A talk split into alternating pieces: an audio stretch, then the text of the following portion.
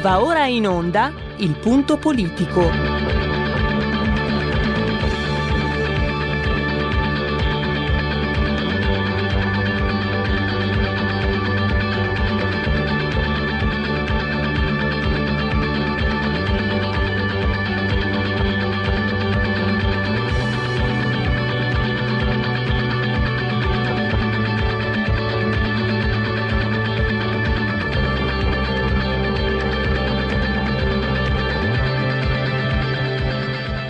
Ma se non state attenti, i media vi faranno odiare le persone oppresse e amare quelle che opprimono.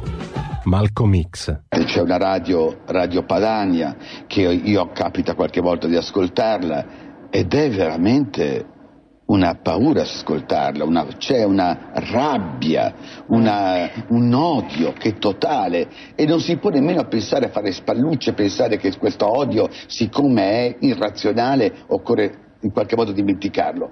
Occorre in qualche modo farlo rientrare nel dibattito politico. E poi sguatteri del padrone un cazzo. Sguatteri del padrone un beneamato cazzo. Vi invito però ad ascoltare ogni giorno per 5 minuti Radio Padania Libera.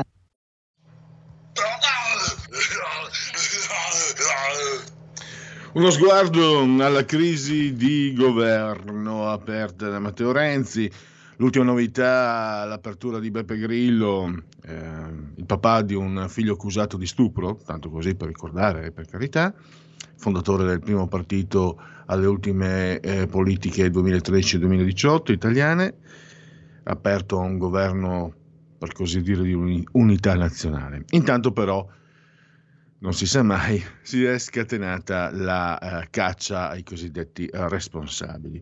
Guardiamo prima di tutto i numeri. Al Senato, eh, in questo momento i renziani sono 18, la, la maggioranza conta di 165 numeri, il, il uh, numero minimo per non andare sotto è 158, cioè servono 11 senatori mentre eh, a Montecitorio i parlamentari renziani sono 30.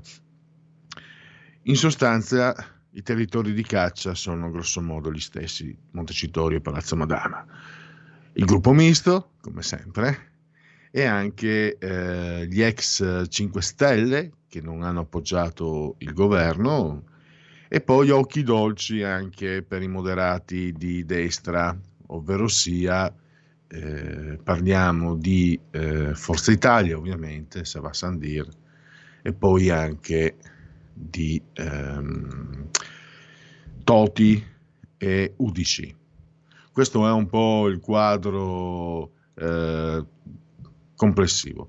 C'è anche sullo sfondo un'ipotesi, eh, secondo me da non scartare, che potrebbe vedere Matteo Renzi eh, ottimizzare il suo bottino, il suo portafoglio politico, perché forse non, avrà, non ne avrà più uno eh, simile, cioè un numero tale da condizionare un governo. Vale a dire Matteo Renzi che sceglie l'appoggio esterno in politica, quelli che se ne intendono mi hanno insegnato che è una posizione assolutamente di, di, grande, di grande, vantaggio. Eh, questo può farlo ora, perché ci sono i soldi del Recovery Fund, anche se ci sono dei distinguo su quei soldi, ma ne parleremo in, altre, in altri momenti, ne abbiamo già parlato, perché fosse partito prima poteva accadere un incidente di percorso e quindi tac, elezione, tac, elezioni. In questo momento invece basta resistere, basta una guerriglia che permetterebbe a Renzi comunque di portare a casa molti, evidentemente, eh, molti punti, di segnare molti punti, come dicevano i Comanci, e resistere fino a luglio. Poi a luglio, lo sapete, scatta il semestre bianco, i sei mesi prima dell'elezione della Presidenza della Repubblica, non si possono sciogliere le Camere e quindi i giochi sarebbero fatti. E parleremo con Pietro De Leo, andiamo un po' eh, proprio sulla, sulla, politica politicante, quella proprio, eh, anche per certi aspetti, un gioco a scacchi, una partita che se non fosse che sullo sfondo sono, c'è una crisi senza precedenti, potremmo anche seguire con qualche curiosità. Eh, adesso anziché la curiosità c'è l'apprensione per vedere quello che combinano costoro, perché eh, come ormai è consolidato giorno dopo giorno, eh, questo governo ogni giorno dà di sé una prova migliore di quella precedente, peggiore di quella successiva.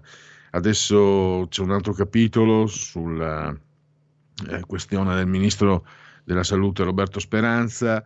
Eh, gli esperti hanno valutato in 10.000 morti il costo della pandemia per l'assenza del piano pandemico e pensate che mh, mm, circa un mese fa questo ministro diceva a partis verbis in televisione che il piano pandemico e Covid sono due cose completamente differenti. Tra l'altro viene anche smentito dal eh, piano, piano pandemico influenzale mm, che è allo studio in bozza, che si dice che influenza e Covid sono due cose ehm, completamente diverse.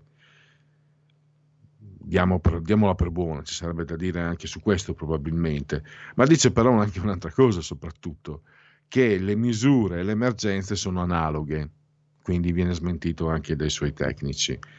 Eh, ci siamo abituati, qualsiasi persona che si guardi allo specchio avrebbe dato le dimissioni anche da se stesso, lui no.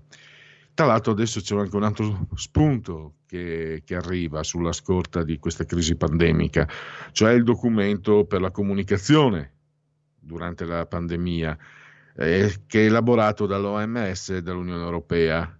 Tra eh, le raccomandazioni più urgenti è quella di eh, stare molto attenti alle fake news, soprattutto le fake news che provochino stigma sociale. Cioè, se io dico che nei campi, di, nei centri di raccolta eh, clandestini, loro li chiamano profughi, ma sostanzialmente i numeri poi dicono che il 90% diventeranno clandestini, si contrae e si veicola il virus, direi una fake news, pur dicendo una cosa vera, perché quello che dico è vero, ci sono i numeri attestati che eh, focolai scoppiati nei centri di, di raccolta clandestini, però una simile informazione provocherebbe stigma sociale. E quindi eh, sarei passibile di censura. Ormai al peggio non c'è mai fine, toccato il fondo bisogna scavare con questo tipo di eh, sistema. Guardiamo l'America, poi Francesco Borgonovo parleremo di, con lui nella speciale terza pagina, poi guarderemo quello che succede negli Stati Uniti, la prova che non è Trump, Trump è un pretesto eh, il bersaglio del mondo progressista. La prova l'abbiamo nel momento in cui Trump è stato, eh, in cui sono stati bloccati, eh, è stato bloccato, scusate, il social Parler, che è un social usato generalmente da quelli che non sono di sinistra, da quelli che non sono progressisti. Perché dico che non è Trump l'obiettivo? Perché Trump non ha un profilo su Parler, non, non, non, non pratica, però l'hanno censurato lo stesso. Poi c'è da dire anche che negli Stati Uniti, ne parleremo nella terza pagina con Daniele Scalea del Centro Studi eh, eh, Machiavelli, parleremo anche del, c'è anche un nome, un nome eh, specifico, il, ehm, io l'ho definito con parole mie il triplete eh, che hanno messo a segno i Dem negli Stati Uniti. Eh, vale a dire, eh, vale a dire la conquista, la trifecta, vale a dire Casa Bianca, Camera e Senato. Ciò significa che Biden e consorteria hanno il controllo degli, negli Stati Uniti eh, di giudici, funzionari e ministri, controllo totale, totale. Mancherebbe la Corte Costituzionale, ma lì basta un'operazione di packing, cioè nomina arbitraria da parte del Presidente e anche lì conquisterò la maggioranza. Direi che, no, direi che non, è, non, è, una bella notizia per la libertà e la democrazia, anche perché quanto è successo, ne parleremo sempre con Daniele Scalea, eh, con i social che hanno bloccato Trump, abbiamo visto addirittura eh, progressisti italiani esultare, eh, però signori, anche chi ha usato il pretesto del fatto che siano Facebook, eh, Twitter, eccetera, siano enti privati è eh, davvero assurdo, perché sarebbe come, voi sapete che la fornitura dell'energia elettrica è, è, data anche da enti privati, pensate se un ente un fornitore di, di corrente eh, decidesse di, di, tagliare i figli a tutti coloro che hanno idee diverse dal consiglio di amministrazione. Eh, tra l'altro anche un bar è un luogo pubblico di proprietà privata, ma un luogo pubblico e chi lo gestisce deve rispettare determinate regole che quei signori non hanno fatto. Adesso invece direi di partire subito, se, se in linea eh, con qui Parlamento, con Benedetta Fiorini, perché mentre sono impegnati in queste manovre al governo eh, ci sono settori eh, dell'economia davvero devastati, tra questi eh, gli operatori turistici nell'Appennino emiliano, tra l'altro no, sembra quasi una, un, un'amara ironia. Eh, nevica, in questi giorni è nevicato molto anche sull'Appennino emiliano, però eh, il governo non si occupa degli operatori turistici, migliaia di persone che rischiano di non avere futuro. Questa è una cosa molto grave. Eh, la denuncia arriva da Benedetta Fiorini, in cui Parlamento possiamo partire con la sigla. Qui Parlamento. E allora io saluto e ringrazio naturalmente Benedetta Fiorini che abbiamo buongiorno. in uh, linea. Bu- buongiorno, buongiorno, grazie a voi. Eh, grazie, grazie, a te, eh, Benedetta. Allora, partiamo subito con uh, la tua denuncia, che tra l'altro sì. eh, sostiene anche mm, Andrea Formento, che è presidente di Federfuni. Eh, abbiamo, tra l'altro, va detto anche che queste aziende sono a gestione familiare, quindi abbiamo davvero una situazione, cioè significa che eh, i, gli ammortizzatori sociali sono molto difficili da ottenere, tant'è che tu denunci anche il fatto che eh, dei soldi, dei ristori, non se, non se ne è visto neanche, neanche uno. No, non si è visto nulla, anzi guarda, tu hai detto bene prima che mentre la maggioranza si accapiglia, litiga e completamente ingessa il nostro paese, noi eh, ci occupiamo e cerchiamo di affrontare dei temi che sono importantissimi, che riguardano i nostri cittadini, che riguardano la nostra economia. Ecco, quindi sai che il giro di affari di tutta la montagna vale circa 20 miliardi, solo per il nostro Appennino sono 3 miliardi. Parliamo e ti porto dei numeri perché così anche chi ci ascolta capisce anche l'importanza di questo settore. 200 mila eh, dipendenti che vale tutto l'indotto, 3.000 famiglie che vivono della, nel, nella montagna e vivono del settore montagna in Appennino. Quindi noi abbiamo un grosso problema oggi, eh, anzi purtroppo ne abbiamo molti, ne abbiamo più di uno. Abbiamo il problema che mm, questo governo ha, ha detto tutto il contrario di tutto. Prima ha detto che li avrebbe aperti il 7, poi avrebbe aperti probabilmente il 18 e oggi dalle bozze che girano sempre di questo DPCM sembra che probabilmente eh, il comparto della montagna della filiera tutta la montagna mh, probabilmente potrà riaprire forse a febbraio. Questo cosa vuol dire? Vuol dire eh, far chiudere e vuol dire perdere completamente tutta la stagione. Questa, io ho fatto, mia, eh, le, ho fatto mia, la parola eh, del dottor Formento e condivido la sua battaglia di Federfuni perché eh, la filiera della montagna e il sistema economico anche sociale rischia di saltare completamente. Abbiamo famiglie, abbiamo operatori turistici, abbiamo maestri di sci, abbiamo imprenditori, abbiamo ristoratori, albergatori, abbiamo famiglie intere che vivono di questo lavoro e sapete benissimo che rimandare l'apertura o com- comunque dare loro la possibilità di poter lavorare sempre in sicurezza vuol dire anche mh, mm, molte volte eh, fallire. Non si può dire prima una data e poi un'altra, bisogna cercare di dare almeno delle risposte chiare, concrete, in modo che loro si possano programmare. E nel caso il governo non volesse far riaprire questo comparto, lo deve dire, lo deve dire subito, deve dare loro dei ristori immediati, perché vivono di questo. E quindi eh, ci ritroviamo sempre a dover far fronte a, al fallimento e all'inneguatezza di, di chi ci governa, che non ascolta, non agisce, eh, non, non, agisce e soprattutto non, eh, non si occupa eh, di, delle attività produttive del nostro paese. È una situazione indecente. Eh, io spero che mh, chi ti ascolti, spero che qualcuno prenda atto eh, di, del lavoro che stiamo facendo. Abbiamo come Lega eh, presentato sia al, al, al bilancio, al decreto, al decreto eh, ristori e ora al DL Natale varie proposte, vari emendamenti che ci hanno regolarmente bocciato. Solo un, un ordine del giorno è stato approvato. Adesso ci riproveremo ancora, continueremo la, la, nostra battaglia, non molleremo e siamo accanto naturalmente agli italiani, ai nostri cittadini e ai nostri imprenditori. Ecco, eh, stavo pensando anche, c'è anche un altro problema eh, che va oltre la situazione economica che di per sé è gravissima, cioè da anni eh, noi stiamo seguendo tutti, alla Lega sta molto a cuore, ma non solo la Lega, eh, lo spopolamento delle nostre montagne certo. no? è un fatto anche culturale, non solo economico, certo. ma, è per, ma, è anche di perdita perché le, le, montagne, gli Appennini, le Alpi sono mh, mm, al sud, abbiamo monta- monti bellissimi, straordinari, avere persone che gestiscono il territorio significa avere poi maggiori opportunità per il futuro. E stavo pensando, Benedetta, tu credo che me, purtroppo me lo possa confermare, che se non c'è un intervento eh, subitaneo Immediato. compromettiamo anche il futuro, ma in modo, in modo molto molto lungo, spero mai permanente, però sicuramente ipotechiamo malamente il futuro per i prossimi, per, almeno per alcuni anni.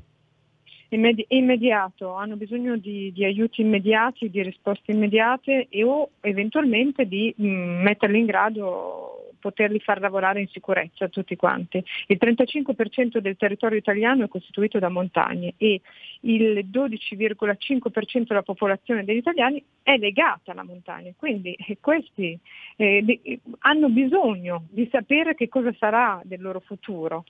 C'è in ballo la loro vita e la loro dignità e soprattutto anche il loro lavoro e il loro futuro. Non si può parlare sempre di montagne, dobbiamo investire, dobbiamo fare, dicono e poi alla fine non fanno mai nulla. Ci, um, dobbiamo avere delle risposte adesso, subito e loro de- ne hanno bisogno e io sarò sempre al loro fianco. Ecco, un'ultima domanda prima di lasciarti i tuoi impegni. Sì. Eh, cosa ti aspetti da questa mh, mm, presunta crisi di governo? Una, un ulteriore allontanamento dalle decisioni urgenti eh, oppure una risoluzione che porti a dei passaggi più utili per i cittadini? Insomma, sei più ottimista o pessimista? Guarda, eh, io, sono, io, vedo sempre il bicchiere mezzo pieno, però sono realista e quindi mi occupo delle, delle problematiche come Lega, tutti quanti noi ci, eh, speriamo meglio per il nostro paese. Dopodiché la Lega è pronta, noi siamo qui pronti e lavoriamo, ascoltiamo, incontriamo sempre tutte le associazioni di categorie. Ci sono, penso che ci sono delle associazioni di categoria che non sono mai nemmeno stati ascoltati da, da chi ci governa e quindi questo capisci bene che eh, non, non può esistere, non può esistere. Noi, io mi aspetto e, e mi auguro che si possa andare a votare perché per democrazia il centrodestra e la Lega è pronta. Ecco cosa mi auguro.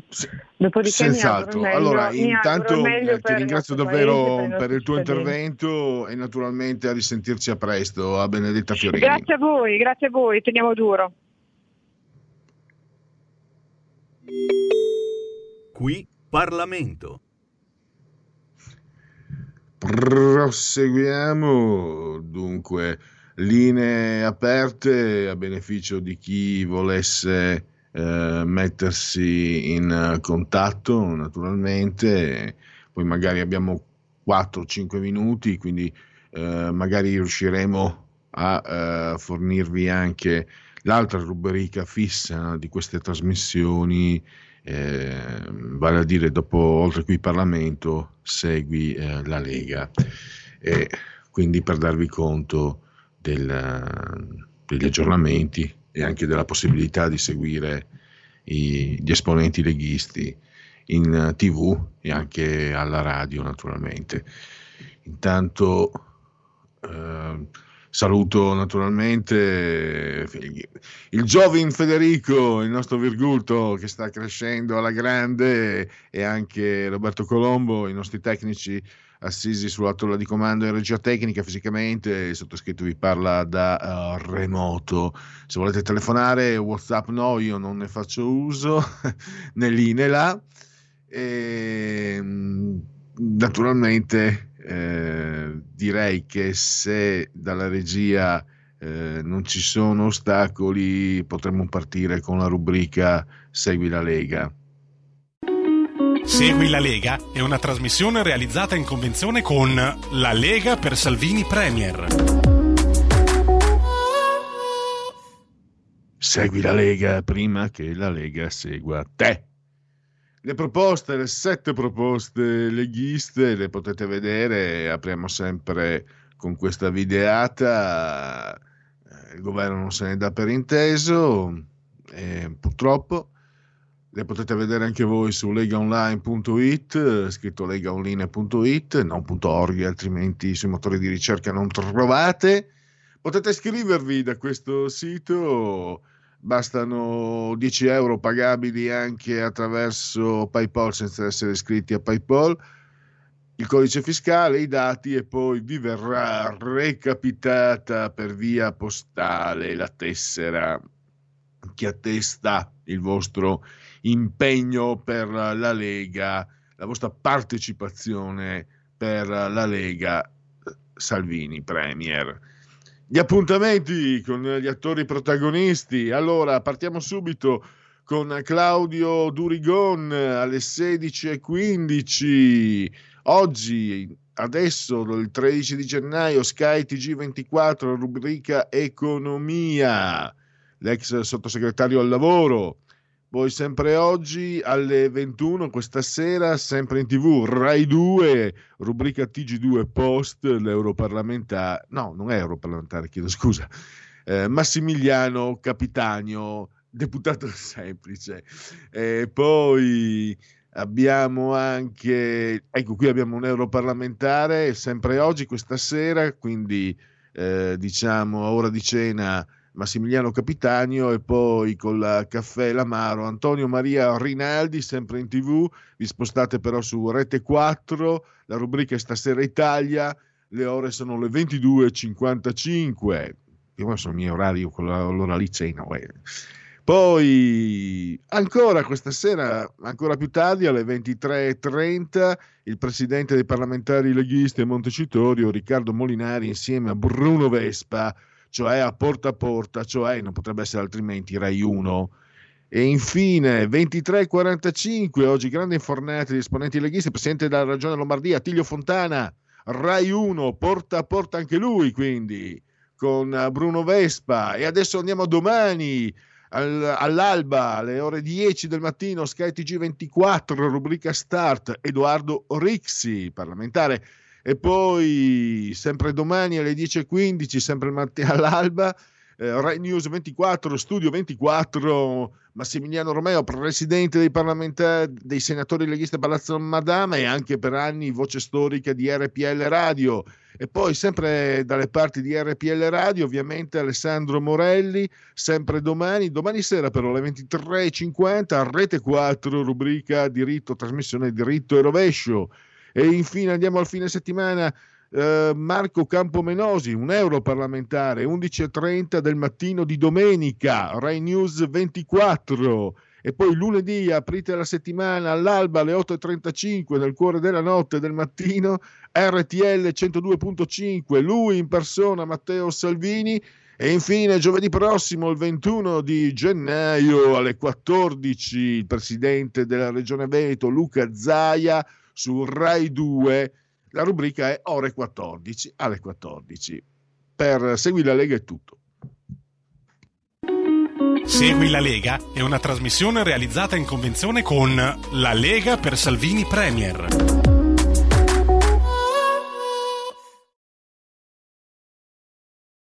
Hai sentito? Le radio italiane si mettono insieme per amore, per amore della radio. Una grande storia meritava uno straordinario futuro. Nasce l'app Radio Player Italia. 140 stazioni in una sola rete. Scegli la tua preferita e ascolta il suono perfetto del digitale. Gratis, senza registrazione, senza interruzioni. Compatibile con tutti i device. Naviga, esplora e scopri l'universo dell'audio. Ti sorprenderà. Scarica Radio Player Italia. Il futuro batte con la radio nel cuore. Anche RPL è disponibile su Radio Player Italia.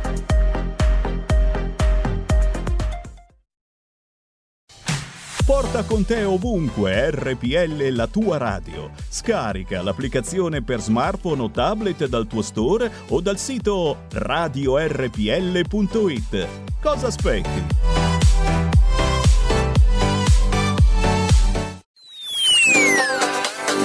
Cosa aspetti? Sostieni la nostra radio. Abbonati andando sul sito radiorpl.it.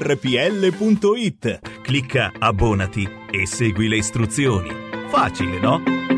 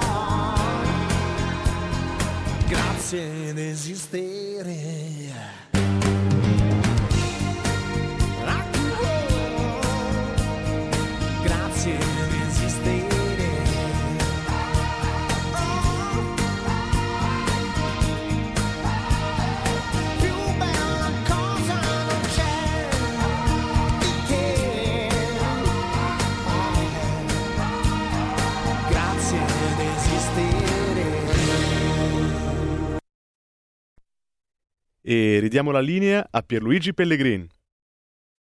Grazie Federico, un applauso come sempre ai nostri tecnici e andiamo con i convenevoli eh, formulaici. Innanzitutto siete in simultanea con noi, cioè RPL Radio, la vostra voce, chi si abbona a RPL campa oltre cent'anni. Meditate, meditate. Allora, Federico e Roberto Colombo sulla tolla di comando e regia tecnica. Gli applausi ho già dati? Perché noi vecchi perdiamo i colpi. Io diamogli sempre gli applausi, eh, fanno sempre piacere, come suol dirsi, ma show must go on, voglio dire, eh, siamo tutti e tre sospesi a 151 metri sopra il livello del mare, le temperature ci dicono 21 gradi centigradi sopra lo zero interni, 12,2 invece la temperatura esterna, che è improvvisamente salita. E se la gretina avesse ragione, mamma mia che spavento. 48% l'umidità, 1013.2 invece è la, in millibar la pressione. Temperatura in gradi centigradi sopra lo zero naturalmente. Nel vigesimo quarto giorno di nevoso, mese del calendario repubblicano, ma per i gregoriani ne mancano 352 alla fine. Per tutti è un mercoledì, miarqui 13 di gennaio, anno domini 2021. E un abbraccio forte, forte, fortissimo alla signora Clotilde, alla signora Carmela che ci ascoltano dal televisore.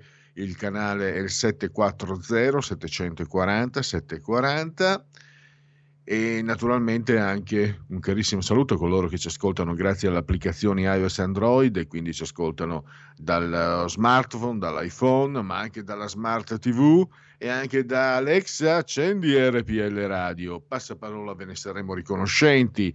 Mo sempre numerosissimi coloro che beh, lo dicono gli ascolti come recita anche, credo si dica claim del nostro direttore Giulio Cainarchia, no, è, insomma nel 2020, se non altro, RPL ha portato questa bella notizia di ascolti in uh, strepitosa crescita. Avete ragione, quindi chi ci ascolta, ci state ascoltando, avete ragione. Pensate, nonostante sottoscritto RPL che cresce di ascolti, fantastico. Pensate, pensate, pensateci. E naturalmente ci ascoltate numerosissimi, appunto anche cullati dall'algido suono digitale della Radio DAB, oppure ancora da internet e eh, allora direi di, di, andare, di andare oltre. Uno sguardo agli sviluppi perché c'era appunto questa uscita. Crisi di governo a un passo Grillo parla di un patto tra i partiti. E questa è l'uscita di Grillo. Magari par- anzi facciamo così manca un minuto alle 15.10. Non facciamo i milanesi, di, cioè no, facciamo i milanesi che spaccano il minuto, ecco. Eh, per dire la verità, i milanesi sono, sono svizzeri, loro per, per, evitare di trovarsi in procinto di spaccare il minuto, quindi in una condizione che potrebbe avere degli imprevisti, loro sono, vogliono sempre l'anticipo, 5 minuti d'anticipo. Io invece sono mezzo, si può dire, noi del Triveneto siamo, siamo un misto pazzesco, Infatti siamo orgogliosamente i terroni del nord, io sono orgogliosissimo, mi sento meridionale dentro, con tutto quel sangue misto che abbiamo, non potrebbe essere altrimenti, anzi, noi siamo molto più misti anche di, voi amici meridionali, secondo me. E quindi ci permettiamo licenza, ma non posso esagerare perché questa è RPL e quindi la sua matrice lombardo-meneghina è assolutamente inderogabile. Quindi adesso passeremo al nostro prossimo ospite, Pietro De Leo, e magari anche così all'impronta eh, chiedergli, visto che con lui parleremo di questa crisi di governo, chiedergli come, cosa ne pensa di questa uscita di Beppe Grillo. Comunque io vi segnalo l'articolo di, di Pietro, ho detto Giuseppe, chiedo scusa, chiedo scusa, eh, l'articolo di Pietro ve lo segnalo sul tempo perché Pietro parte dai numeri come, fanno, come, come ci, insegnano, ci insegnavano una volta. Pietro è più giovane di me, ma si vede che ha avuto comunque eh, maestri di, di- di- di qualche anno fa. no? Ti insegnano eh, numeri e fatti. Un bell'articolo deve avere numeri e informazioni. Poi magari hai anche la licenza di metterci del tuo, però tu devi dare questo servizio a chi ti legge, informazioni e numeri. E eh, Pietro oggi nel suo articolo sulle pagine del tempo è, que- è proprio quello che, che ci dà, cioè i numeri sui quali poi si possono fare i ragionamenti conseguenti su questa eh, crisi di governo. Allora, eh, vediamo se abbiamo Pietro De Leo in Buon in pomeriggio. linea. Dovremmo conto che eh, È in linea. sia tra- Perfetto. Sì, sì, allora un saluto e un grazie a Pietro De Leo. Benvenuto Pietro, grazie naturalmente per, eh, per essere qui con noi. Grazie, ben trovati e grazie sempre per eh, l'opportunità di intervenire. Allora, qui in- proprio in condivisione pagina Facebook ho proprio- propongo proprio il tuo articolo. Eh, io dicevo, parte dai numeri, no? come, come deve essere quando si fanno gli articoli, quando si fa informazione, perché sono eh, numeri e informazioni sono il servizio che diamo al lettore. E tu proprio questo hai fatto molto molto bene. Per, per ordinare anche le idee e per capire quello che può succedere. Io però non voglio prenderti in contropiede, eh, Sì. Pietro. Mi interessava l'impronta, però. Hai visto, io l'ho, l'ho vista stamattina, l'uscita di Beppe Grillo, che sembra quasi eh, evocare un governo di unità nazionale. Secondo te, all'impronta bisogna un po' riflettere anche sulle reazioni, mi rendo conto. Ma se tu dovessi cominciare, magari lo starai già facendo, a scrivere un articolo sull'uscita di Beppe Grillo, eh, cosa in questo momento cosa penseresti? Eh, è qualcosa che può sparigliare i giochi, non conta nulla, non cambia niente, può contare. Che idea ti stai facendo? Allora, io mi sto facendo questa idea. Eh, innanzitutto, insomma, qui andiamo avanti minuto per minuto perché sembra che eh, siano ferventi del- delle negoziazioni per, eh, per- per far sopravvivere la creatura come oggi. Quindi mh, al momento previsioni non se ne possono fare. Allora, io alle parole di Grillo eh, darei una doppia chiave di lettura. La prima è culturale, eh, quindi che risiede in tutto quello che è stato il grillismo nella sua ultradecennale vita, cioè questa è l'ennesima mutazione di Grillo da partito antisistema a partito ultrasistema, no? Uo- anzi da, da- da uomo partito antisistema a uomo partito ultrasistema, perché in un momento come questo va bene che c'è la pandemia, però eh, insomma che proprio lui auspichi ad un patto tra tutti i partiti eh, dell'arco parlamentare è la negazione di, di quell'antipolitica che lui ha sempre rappresentato, rivendicato e con cui ha preso i consensi. Quindi questo è il fattore culturale. Il fattore invece politico secondo me sa molto di tattica. eh, perché ehm, perché questi- questo, tipo di, eh, questo tipo di uscita potrebbe aver avuto l'effetto, invece di liquidare le eh, trattative per tenere in vita eh, questa maggioranza, potrebbe aver avuto invece l'effetto di eh, ra- rafforzarle. Per quale motivo? Perché in questo momento eh, il partito a cui interessa meno ehm, o comunque che eh, gradirebbe di meno questa ipotesi del governo tutti dentro è il PD perché si troverebbe insomma, a governare con la temutissima e ferocissima destra. Quindi probabilmente questa uscita di Grillo, eh, questo rientra un po' nelle tattiche della politica eh, che risultano anche un po' fastidiose al- giustamente al, eh, all'ascoltatore che la mattina deve andare a lavorare e non ci può andare perché ha le restrizioni dalla pandemia. Insomma, la tattica politica spesso dice una cosa per poi intendere esattamente l'opposto.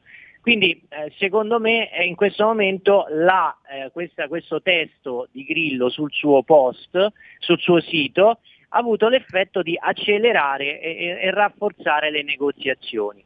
Poi insomma qui eh, come si utilizza sempre una metafora per, per le crisi di governo, si utilizza sempre no, la metafora del film thriller, qui andiamo avanti al cardiopalma ogni minuto, vediamo quello che succede. Adesso leggo che Conte è stato al Quirinale, leggo che c'è una eh, senatrice eh, del- di Italia Viva che ha detto eh, eh, che eh, è, è in attesa eh, di, insomma, po- potrebbe essere in programma una riunione di Conte con tutti i leader dei partiti della maggioranza. E poi c'è l'ora X che, che è quella delle 5 e mezzo quando Renzi dovrebbe tenere questa conferenza stampa per annunciare cosa vuol fare.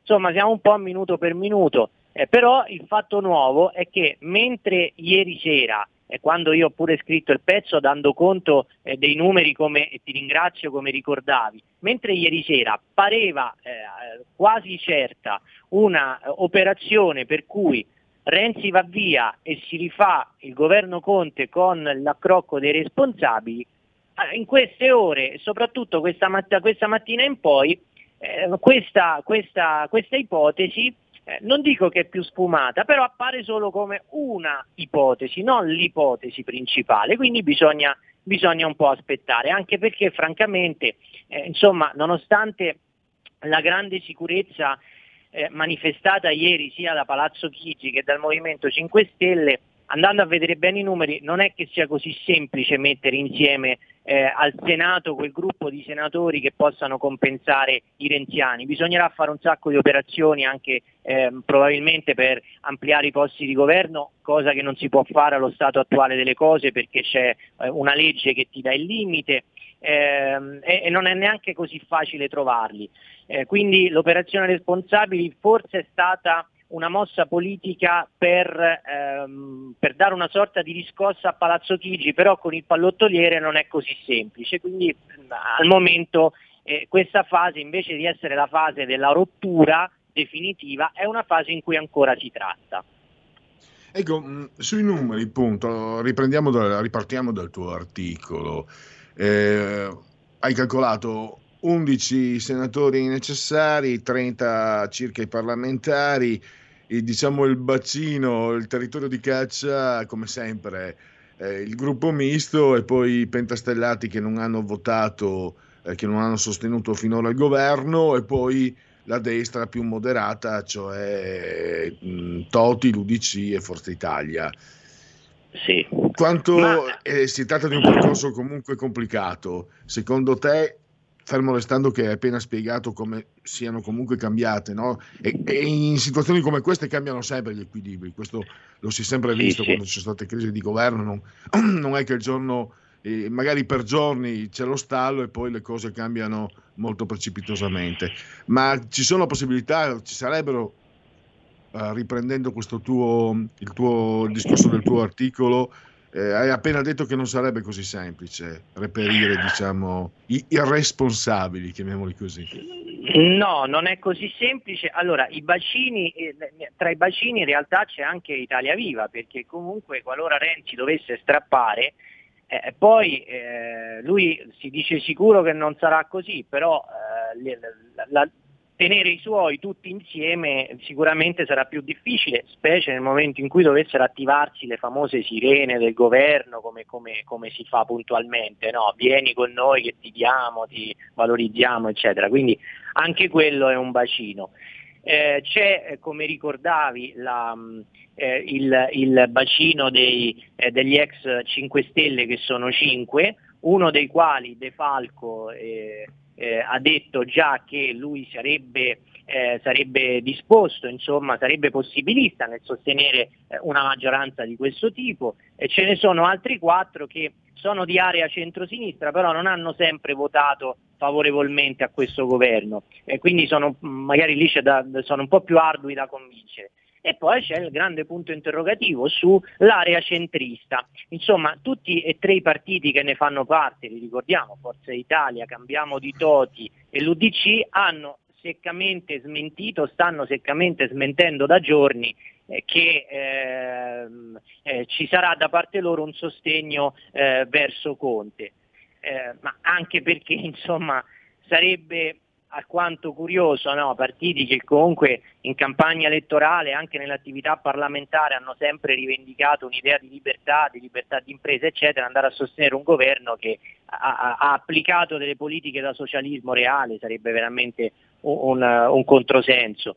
Eh, però fatto sta che insomma, anche lì eh, vale lo stesso principio per Italia Viva. Insomma, poi eh, un conto è la linea del partito, ma poi può esserci il singolo parlamentare che può ritenere per se stesso più opportuno eh, andare a sostenere quel governo perché magari ha qualche contropartita piuttosto che rimanere nello steccato del, del partito con cui è stato eletto. Insomma, ehm, in questi momenti eh, ci sono due eh, fattori. Il primo è il fattore della, dell'autosopravvivenza e poi c'è anche il fattore del proprio convincimento umano, insomma, no? Molto gli aspetti emotivi, gli aspetti relativi al proprio futuro, sono tutti fattori che intervengono, vanno al di là della politica e possono innescare degli scenari eh, anche inaspettati. Ecco, eh, volevo chiederti anche il ruolo Mattarella, il Quirinale. Secondo te, dove, come si muove, cosa sta cercando di... qual è l'obiettivo, oltre a quello di evitare le elezioni, ovviamente? Sì, questo senz'altro è, il moti- è il movi- è il- l'obiettivo principale che eh, insomma, nonostante spesso no, attraverso fonti, la, la- la formula delle fonti date ai giornalisti, spesso da parte del, de- del Quirinale è arrivato il, il messaggio contrario, cioè se cade questo governo si va al voto, ma al momento non cre- credo che l'ipotesi elezioni sia proprio eh, quella che nel colle più alto eh, eh, sta- respingono con forza. Eh, senz'altro eh, al secondo posto tra le opzioni non volute c'è quella di un governo con i responsabili, eh, perché eh, sarebbe un governo sottoposto a continui ricatti, un gover- una maggioranza tenuta insieme con un po' di colla e eh, insomma anche da persone che non fanno parte di nessun partito, quindi non seguono nessuna linea, quindi ognuno part- fa partito a sé ed ognuno può accampare delle, eh, delle rivendicazioni e delle negoziazioni. Eh, sicuramente insomma il, il primo punto è quello che l'opzione preferita dal Quirinale sarebbe andare avanti con questa maggioranza o al limite con un Conte Ter, ma sempre con questa maggioranza. E poi c'è anche l'altra ipotesi, eh, cioè un governo eh, di, chiamiamolo, eh, partecipazione nazionale, di unità nazionale, con tutti i partiti, guidato da una eh, personalità eh, estranea alla politica che si intesti di ehm, mettere in campo quelle eh, priorità legislative per affrontare eh, il Covid, fare la vaccinazione che, non, che, diciamo, ha delle criticità, eh, cercare di eh, portare a termine il recovery plan e eh, salvare eh, l'economia perché poi anche quello è un tema eh, e poi andare al voto. Insomma, io credo che queste due opzioni siano le preferite dal Quirinale. Il responsabile il voto penso che siano proprio dei piani su cui non si voglia andare. Ecco, su un nome terzo, no? un tecnico, come si diceva una volta, eh, ci sono due scuole eh, di pensiero, chiedo a te. Una dice Mario Draghi, però dicono, ma chi glielo fa fare a Mario Draghi? Che mi sembra anche un'obiezione abbastanza, abbastanza sostenibile. E l'altra invece, eh, ma tanto un tecnico lo si trova sempre, un tecnico buono per tutte le stagioni. Eh, tu, se ti chiedessi un nome possibile, ti, ti sentiresti di sbilanciarti oppure eh, non, non vedi qualcuno al momento? Ma eh, i nomi secondo me sì, uno è senz'altro quello di Draghi, eh, è giusta l'opzio- la- la- la- quella- la- l'obiezione che facevi tu, ma chi glielo fa fare? Glielo potrebbe far fare la, eh, l'ipotesi che poi eh, di andare poi al Quirinale l'anno prossimo, nel 2022.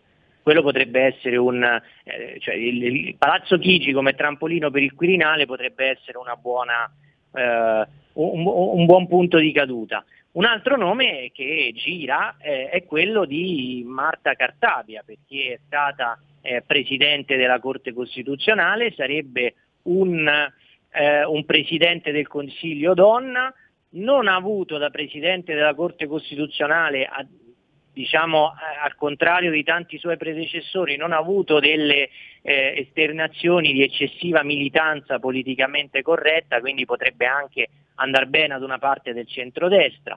Eh, altro nome che si fa è quello di, eh, di- de- di Carlo Cottarelli, eh, che questo però è un evergreen perché come, ricorde- co- come ricorderai e ricorderanno insomma, eh, gli ascoltatori a casa, anche l'altra volta nel 2018 quando non si riusciva a fare il governo eh, Lega 5 Stelle, in quella fase intermedia lui era stato incaricato di farne uno.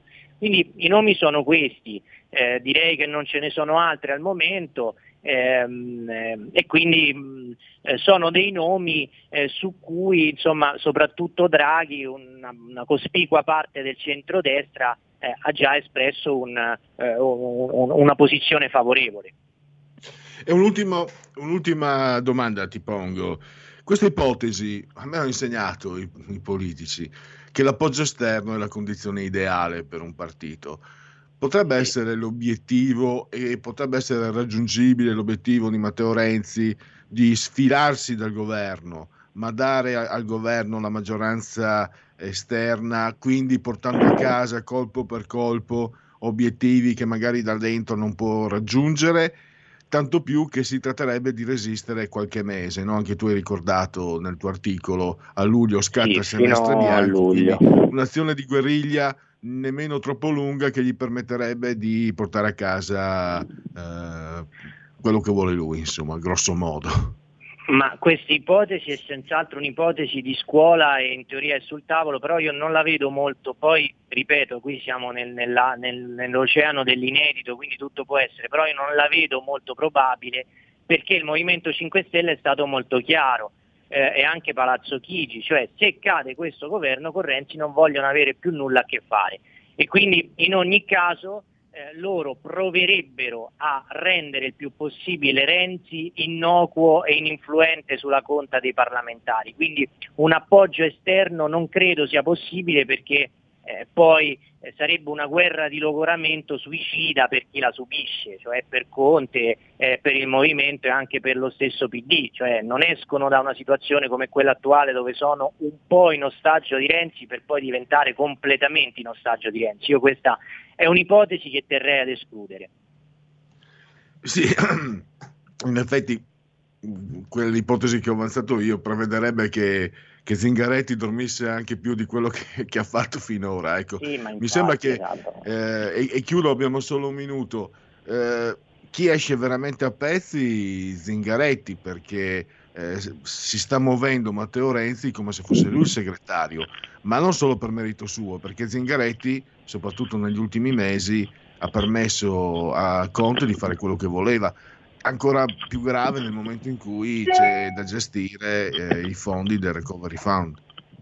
Sì, c'è una- un ruolo del PD che è un ruolo di mediazione, ma è- una soggettività molto appannata, eh, ma lo è stata nel, nel corso di, tutto- di tutta la vita di questo governo. Noi ricordiamo che all'inizio eh, Zingaretti voleva andare, al- almeno diceva così, che vole- di voler andare al voto nel 2019, mh, ad agosto 2019, e poi si è fatto trascinare da Renzi eh, in questa, in questa eh, stra- scombiccherata avventura. Ha voluto, ha voluto, cioè ha fatto sì che sotto la pandemia Conte facesse, come ricordavi tu, esattamente il comodo suo, cioè ha subito tutta la questione dei DPCM, cioè loro, il PD che millanta sempre da decenni di essere eh, il sorvegliante delle istituzioni, ha fatto sì che nelle istituzioni accadesse di tutto, perché il Parlamento non conta più niente. Sono state stravolte le fonti del diritto perché si governa, si priva la libertà dei cittadini attraverso DPCM. C'è questo Presidente del Consiglio che ha fatto le conferenze stampa di notte, ha tenuto col fiato sospeso tutta l'opinione pubblica per mesi, è una roba che, eh, che veramente da, da- da- da regime, pseudo regime sudamericano e è stato fermo. E oggi insomma, appare in una posizione subalterna, insomma, eh, Renzi sta eh, facendo il, eh, diciamo il- l'attore protagonista con il ruolo di sbagliare le battute e farsi del male da solo, il PD appare comprimario di tutta questa commedia, ma è sempre stato mh, in, questi, eh, in questi quant'è, 16 mesi di, di- di governo.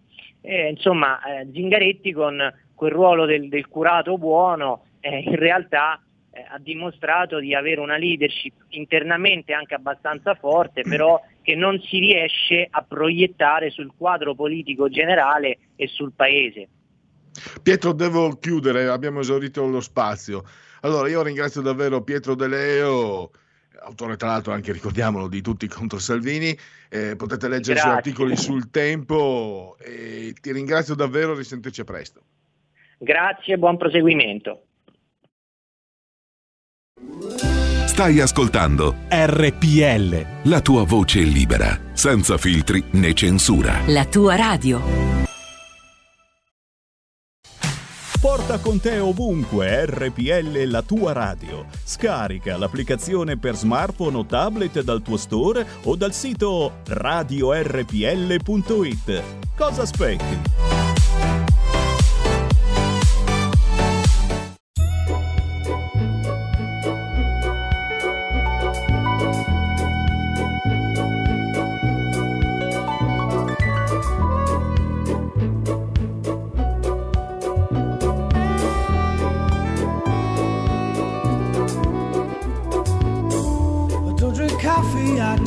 my dear.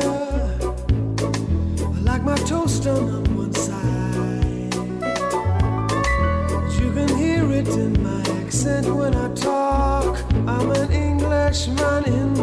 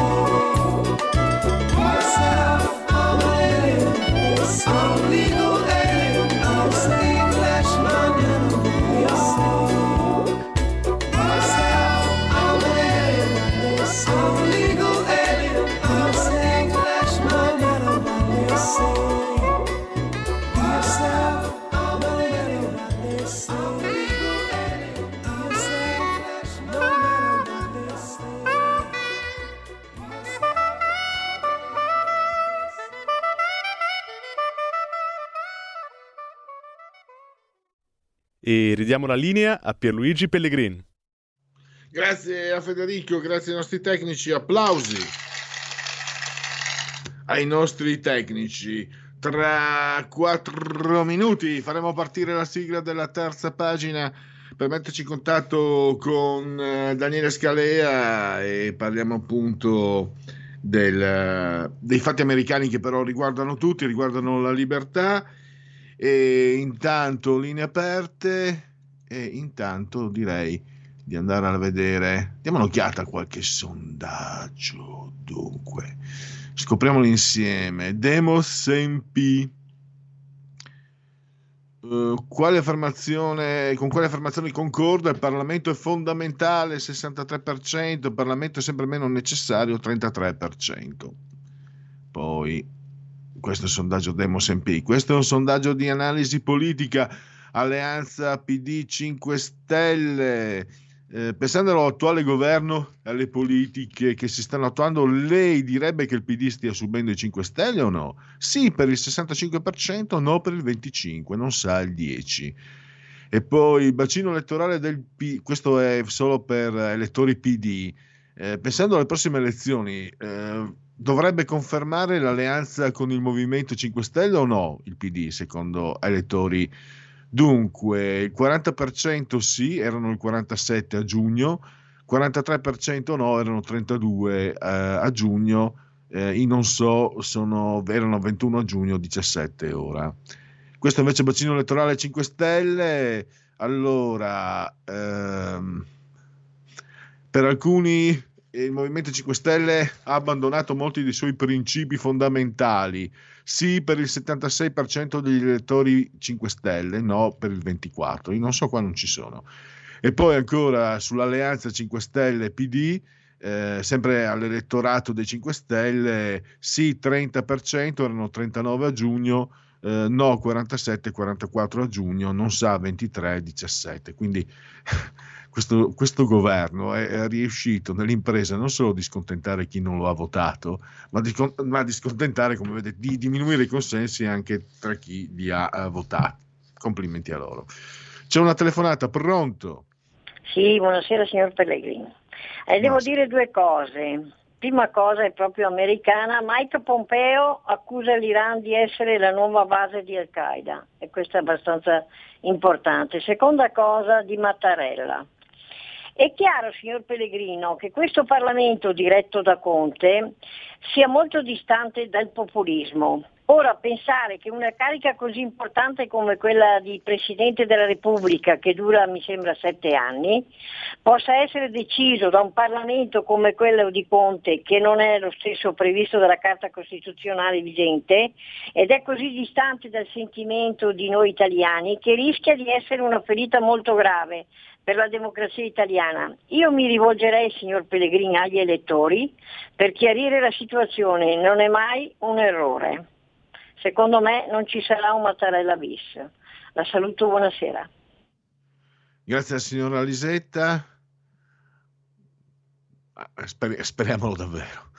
Speriamo davvero, io ricordo sempre l'uranio impoverito, Mattarella, ministro della difesa, quindi...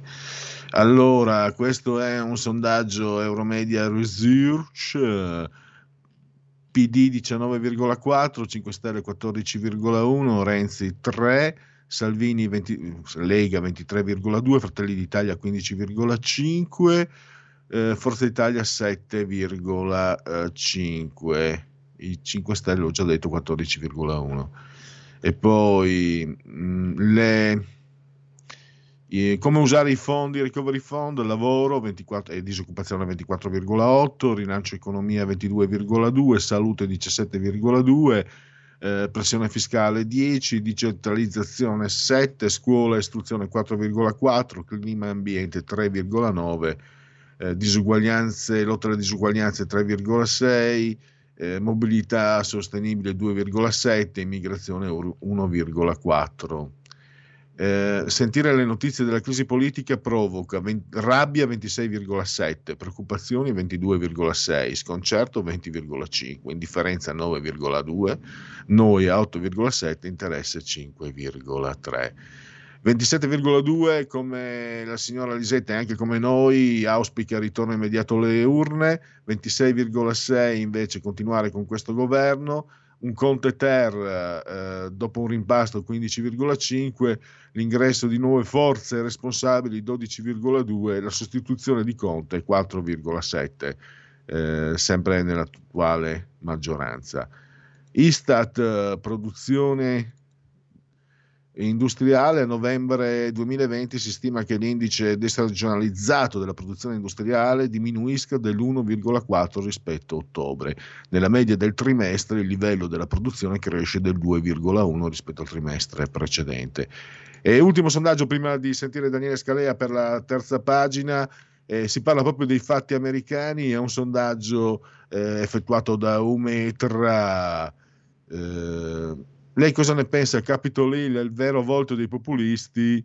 Eh, sì, 44%, no, 38%, non so, il 18%, indicativo che questo sondaggio, che in un certo senso non è, non è molto diciamo favorevole alle forze non di sinistra, non progressiste, sia stato commissionato al gruppo Mediaset. Non aggiungo altro e faccio partire la sigla della terza pagina.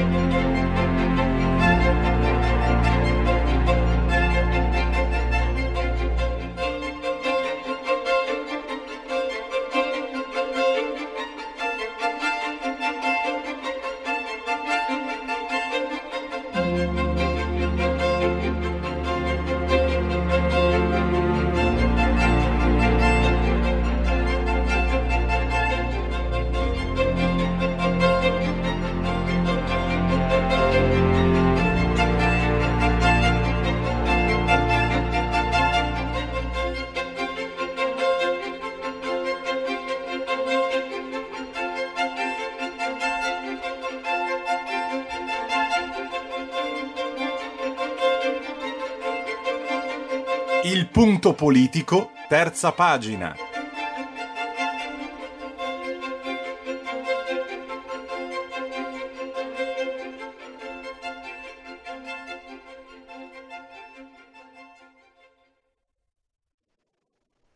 Pierluigi, di nuovo a te la linea. Benissimo, allora, mh, qualche, qualche diciamo, eh, mutam- mutazione, mutamento eh, tecnico per raggiungere Daniele Scalea. Ho dato fuori onda indicazioni adesso all'ultimo momento. Io sono un paresiarca, non nascondo nulla. Daniele ha un eh, dove si trova al cellulare con poco campo, il presidente del centro studi Machiavelli, e eh, mi ha eh, via WhatsApp mi ha indicato un numero di rete fissa eh, dove interpellarlo. Ecco, tutto è nessun mistero. Allora, perfetto. Allora abbiamo il uh, presidente di, del centro studi Machiavelli, Daniele Scalea, in linea. Benvenuto presidente, grazie per essere qui con noi. Buonasera per Luigi, ben ritrovato. Allora, io intanto voglio indicare, eh, e lo potete vedere anche sul profilo Facebook di RPL, l'articolo di Daniele, ce n'è anche uno precedente sulla situazione, ma c'è tanta, c'è tanta roba, come si dice, sul um, sito del Centro Machiavelli, centromachiavelli.com. La, la, repressione è partita, prepariamoci a resistere. E io parto da questo tuo articolo, Daniele, e parto soprattutto da una nota chiara che smaschera quello che sta succedendo senza eh, nessuna eh, ombra di dubbio. Non stanno attaccando Trump, perché poi io personalmente potrei anche infischiarmene dei destini di un miliardario. Lui resta con i suoi miliardi e io resto con la mia miseria. Il problema è che stanno attaccando chi ha un pensiero non organico al pensiero unico, cioè un pensiero come il nostro c'è chi dice sovranista, c'è chi dice non di, di, eh, di destra, sicuramente non, non, il loro pensiero. E questo è dimostrato dal fatto che sia stato oscurato Parlè, che è il social usato da quelli che non sono di sinistra, dove però Trump non è iscritto. Tu lo metti nel tuo articolo e direi che questo, io direi che smascheri in modo inequivocabile, e però a questo punto, come dici tu, la repressione è partita e quindi cioè, qui, non, qui cominciamo davvero, siamo anche con i con i tuoi precedenti interventi, abbiamo, tu hai sempre denunciato puntualmente, sempre, però qui comincia, non dico a far paura, però eh, non poter più parlare, senza contare poi, e ti lascio la parola, che comunque i social sono usati anche per lavoro e di conseguenza eh, sei ancora più ricattabile eh, se, se, qualcuno decide di, di toglierti le tue idee. Sì, esattamente come, come, dici tu, noi abbiamo avuto modo in tante conversazioni nel, nel tuo programma di parlare di come eh, a sinistra si, si, si, stia addensando questa corrente ideologica che è fondamentalmente intollerante verso eh, la, possibilità che esistano idee e opinioni differenti, che vengono viste non come delle eh, legittime diversità, proprio da parte loro che invece si riempiono la bocca dell'esaltazione della diversità, ma come un qualcosa di inammissibile che pone chi eh, pensa queste idee, chi sostiene queste, queste idee al di fuori anche del, del, genere umano, da cui poi il loro famoso motto restiamo umani e eh, questo fa sì che ci sia un fondamentale disconoscimento della legittimità di pensarla altrimenti rispetto a come la, la pensa loro, da come la pensa questo establishment, che è un establishment politico, finanziario, economico e culturale, eh, fondamentalmente transnazionale e cosmopolita. Il, eh, per loro questi ultimi quattro anni, quelli partiti nel 2016 con la Brexit e l'elezione a sorpresa di Trump, hanno costituito un eh, campanello d'allarme, cioè fino ad allora questa eh, elite eh, dominante aveva confidato nel fatto che non potesse emergere una sfida eh, seria e realistica eh, a loro, quindi poteva sì vincere magari di tanto in tanto le elezioni una destra tutto sommato moderata che non, non ha mai sfidato i loro eh, capisaldi ideologici e, e i punti fondamentali della loro agenda politica di ingegneria sociale, ma a parte quello non, nessuna seria, seria, minaccia, che invece è quella che si è materializzata negli ultimi quattro anni. E loro in questi quattro anni hanno eh, rivisto in una maniera emergenziale la propria visione del, del, della società e delle cose e quindi si sono preparati anche ad azioni di forza, ad azioni che eh, alcuni anni fa sarebbero state impensabili, ma del resto tutto ciò che stiamo vivendo in questi ultimi eh, mesi eh, era impensabile fino soltanto un anno fa, mi sto riferendo ovviamente alla situazione di emergenza che è stata creata da un fatto oggettivo e reale come la grave epidemia, ma che poi ha visto eh, a cuor leggero degli interventi eh, molto trancianti su quelli che sono degli aspetti essenziali delle, delle, libertà comuni di tutti noi. E quindi non sorprende che in una fase come questa, in cui intere popolazioni possono essere messe agli arresti domiciliari o delle persone impedite per legge, per decreto di procacciarsi il pane con cui sfamare se stessi e le loro famiglie, non sorprende che poi ci possa essere anche un intervento su quella che è la libertà di espressione, che è esattamente quello che hanno fatto i social, quindi delle entità private che però sono legate a doppio filo con quell'establishment di cui parlavo, che è una cosa che va al di là delle, delle istituzioni, e le istituzioni le può controllare il più delle volte, ne può perdere il controllo come è successo con la, la, la Casa Bianca nei, nei, quattro anni passati, ma eh, è quella che poi detiene il potere effettivo eh, e reale, lo ha dimostrato anche in questa fase in cui non possono più temere una rappresaglia da parte di, di, di, Trump perché ormai il suo potere è totalmente minato anche se ancora sede alla Casa Bianca, hanno agito eh, davvero con l'accetta andando non solo a bloccare censurare lui, quindi impedirgli poi di avere una voce eh, pubblica, dando un grave per Trump, ma che comunque diciamo, lui quantomeno ha dei modi per cercare di porvi rimedio, ci sono ancora delle tv libere negli Stati Uniti e così via, ma immaginiamoci invece per tutti gli altri che non sono famosi, che non sono miliardari e che hanno idee diverse da mainstream che si trovano eh, cacciati spesso da, da, tutti i social e anche adesso vedono chiusi quei, uno dei, dei, dei, pochi social che ha disposto a, ad ospitarli. Questi sono segnali sicuramente molto inquietanti. Il fatto che anche in Europa dei politici non certo conservatori, non certo trampiani, cito uno su tutti, Angela Merkel, eh, siano stati critici, siano critici di quello che sta succedendo, ci dà ecco, la misura di quanto grave sia. Ecco Daniele, è proprio questo volevo domandarti, diciamo il nemico in casa, cioè se tu segui le polemiche sui social, diciamo, i sostenitori vicini alle idee di Salvini, Meloni, eccetera, spesso dicono che l'intelligenza progressista è costituita da venduti e anche magari qualche politico.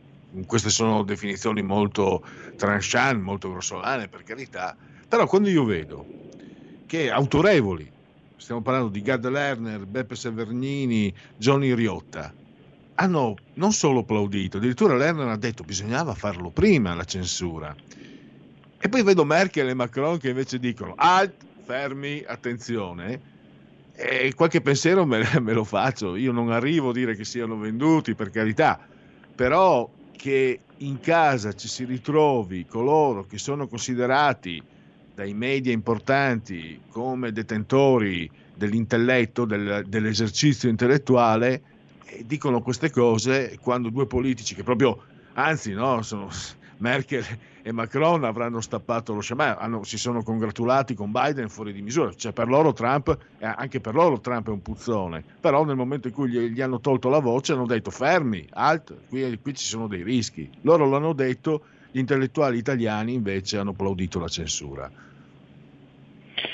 Se mi permetti una piccola correzione nel tuo discorso, è che probabilmente tu hai confuso eh, autorevole con famoso, cioè i tre personaggi sì, che hai sì, te sono indubbiamente famosi, bene, ma non cioè, li Se dovessi scrivere non titolo... userei uh, autorevole, esatto, nel discorsivo nel mi è. Di, di autorevolezza, cioè parliamo di, eh, lasciami, permettimi il termine, di propagandisti, comunque delle persone che hanno una chiarissima linea eh, politica, eh, il che è assolutamente lecito, io stesso ce l'ho, tu ce l'hai ovviamente eh, RPL, Centro Studi Machiavelli, abbiamo delle linee politiche, ma che la applicano in una maniera totalmente faziosa e quindi che mancano spesso di oggettività e poi in ogni caso c'è linea politica e c'è linea politica. Ecco, la mia, eh, la tua e quella de, de, de, penso di tutti quelli che, che ascoltano questa radio non è di dover silenziare chi la pensa diversamente, dover punire chi non è d'accordo con noi.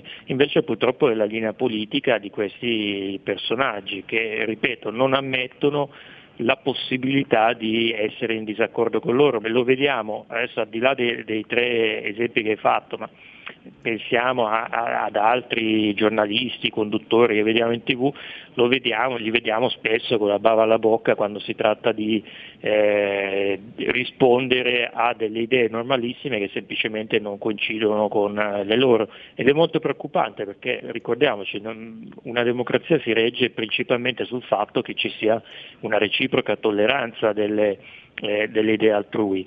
Eh, vedi, loro quelli di questa parte, di questa parte progressista egemone, amano spesso citare eh, Popper quando disse la democrazia non può essere toll- tollerante con gli intolleranti, perché in quel caso gli intolleranti riuscirebbero a uh, prendere il potere e eh, metterebbero fine alla tolleranza per tutti. Eh, aveva assolutamente ragione, ma oggi gli intolleranti, cioè coloro che non riescono ad accettare che esistano delle persone che, che hanno altri valori, altre idee da loro, sono esattamente quelli del, de, di sinistra, del mainstream, cioè lì sta la minaccia intollerante, la minaccia eh, aspirante totalitaria e antidemocratica, quindi quello è il punto che eh, probabilmente a questo effettivamente non ci arrivano, cioè sono così convinti che eh, gli antidemocratici stiano di là da non accorgersi che loro stanno veramente adoperando tutto il manuale del perfetto censore totalitario e, e persecutore dei non allineati. E un ultimo uh, passaggio.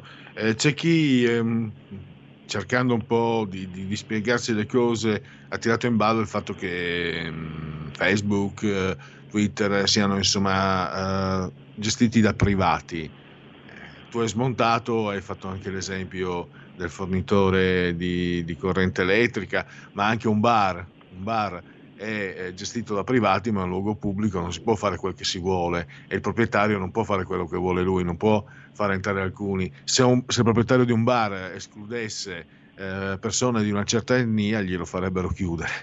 Eh, però invece questi lo fanno e soprattutto lo hanno fatto nei confronti di almeno 72 milioni di statunitensi che hanno votato Trump e poi abbiamo visto anche insomma giornali italiani che non fanno parte della, della loro parrocchia, Libero per esempio, cominciano a essere presi di mira. Sì, è a tratti sconfortante accorgersi che ci sono anche persone diciamo, del, del, nostro campo che giustificano queste azioni dicendo vabbè sono dei privati, fanno quello che vogliono, ma eh, voglio dire il privato non, è vero che è totalmente libero, qualsiasi settore privato anche qui in Italia è pesantemente regolamentato. Ecco, anche, scusami anche Daniele, troppo, scusi, eh, un, termine, un, termine, latino che secondo me è calzante, no? Eh, legibus solutus, il privato non è legibus solutus, non è che perché sei privato puoi fare quello che vuoi. Ecco, il termine latino eh, secondo me è molto calzante in questo caso. E c'è stato un eh, influencer, diciamo, un commentatore che va molto per la maggiore su, sui social, eh, che eh, proprio ironicamente ha detto ha postato una di quelle tristissime foto de, de, degli anni 30 del, um, fine anni 30 dell'Italia uh, post leggi razziali con questi bar che mettevano quei cartelli terribili vietato l'ingresso ai cani e ebrei e con la chiosa scherzosa è un privato può fare come vuole, no? cioè, per far capire che questa tesi eh, vorrebbe dire giustificare allora l'idea che il privato possa anche decidere no, tu sei di una data razza, colore della tua pelle non mi piace, o mm, se, se, se gay o altro non puoi quindi entrare nel, nel, nel mio bar, nel mio supermercato o, o, altro.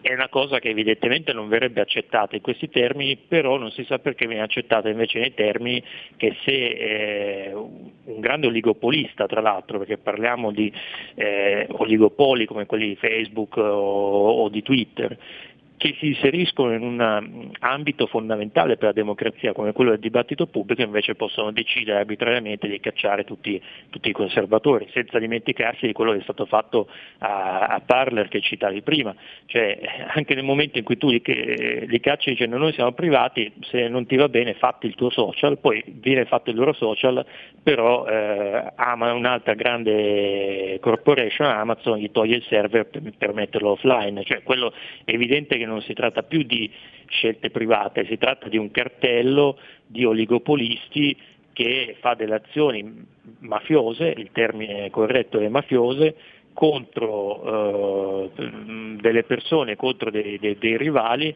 avendo in mente una precisa agenda politica e quindi di censura di chi non, non condivide la visione ideologica di, dei padroni di questi eh, grandi e potenti conglomerati dell'high tech. Questo è quello che sta succedendo, qui dire beh sono privati, fanno quello che vogliono significa veramente non aver capito nulla, ma proprio nulla di, di, di ciò che sta succedendo, ma nemmeno di cosa sia lo Stato di diritto, eh, significa essere totalmente fuori di testa.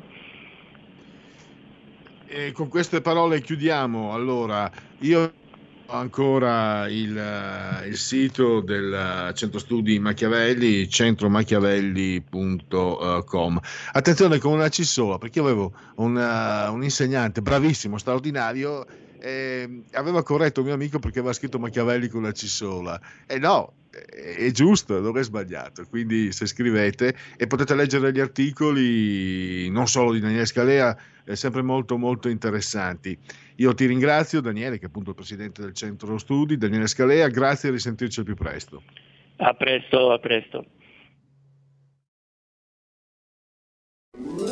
Stai ascoltando RPL. La tua voce libera, senza filtri né censura. La tua radio.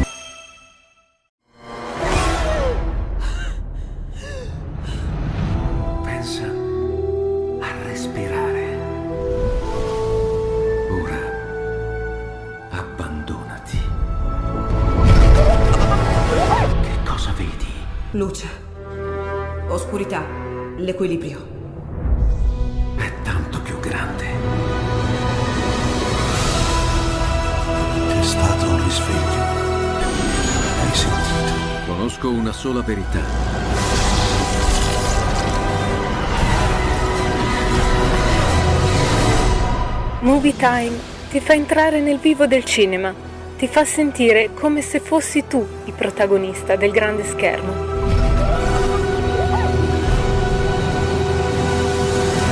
Ogni sabato dalle ore 16.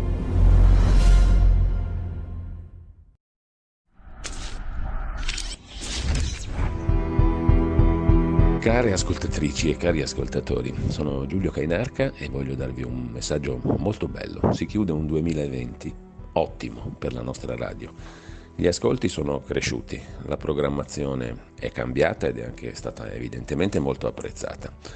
Eh, sulla web tv del nostro sito radiorpl.it, sulle applicazioni, su Facebook, su YouTube, i nostri ascolti sono molto cresciuti. Vi do solo qualche dato. 2020 sul 2019. Tra settembre e dicembre 2020, rispetto all'anno prima, su YouTube siamo cresciuti del 455% di iscritti, del 60% di visualizzazioni, del 392%, quasi quattro volte, di pubblico. Su Facebook, sempre tra settembre e dicembre 2020 sul 2019, più 133% di visualizzazioni a 560.000 nel trimestre, più 66% di interazioni. Insomma, siamo cresciuti su entrambi i mezzi dalle 3 alle 4 volte di ascoltatori.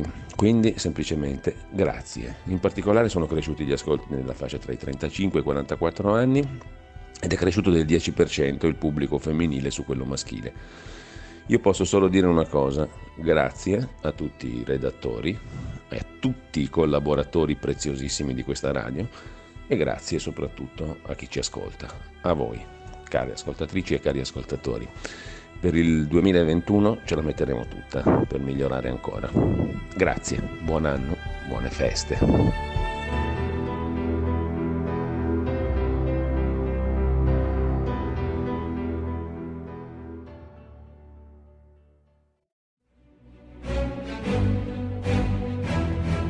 Molti ci invidiano e ci odiano perché siamo ancora liberi.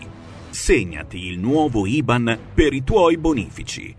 IT 89 R 08453 01602 000 000 101971 presso la Banca di Credito Cooperativo di Milano SC. Diventa nostro editore. IT 89 R 08453 01602 000 000 10 19 71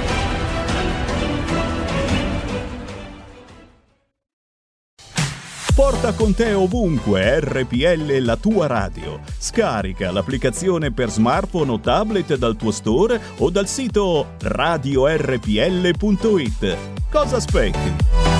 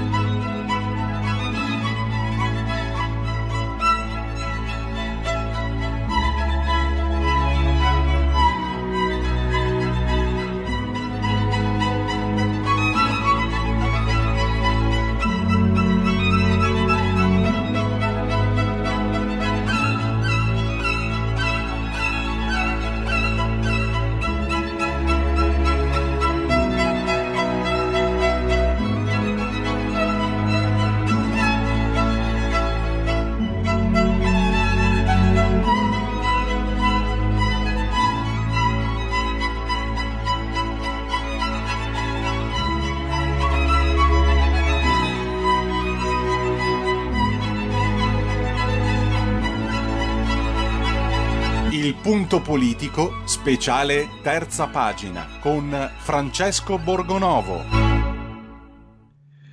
Allora, parafrasando quel gran genio del vostro amico, quello delle sardine, il Covid, lui disse il Covid si cura con la cultura. Addirittura l'OMS pare che stia dicendo il Covid si cura con l'antirazzismo. E amara ironia è davvero segno dei tempi. Trovate questi concetti anche nell'articolo, soprattutto nell'articolo di oggi sulle pagine della verità di Francesco Borgonovo che abbiamo in linea. Benvenuto Francesco, grazie per essere qui con noi.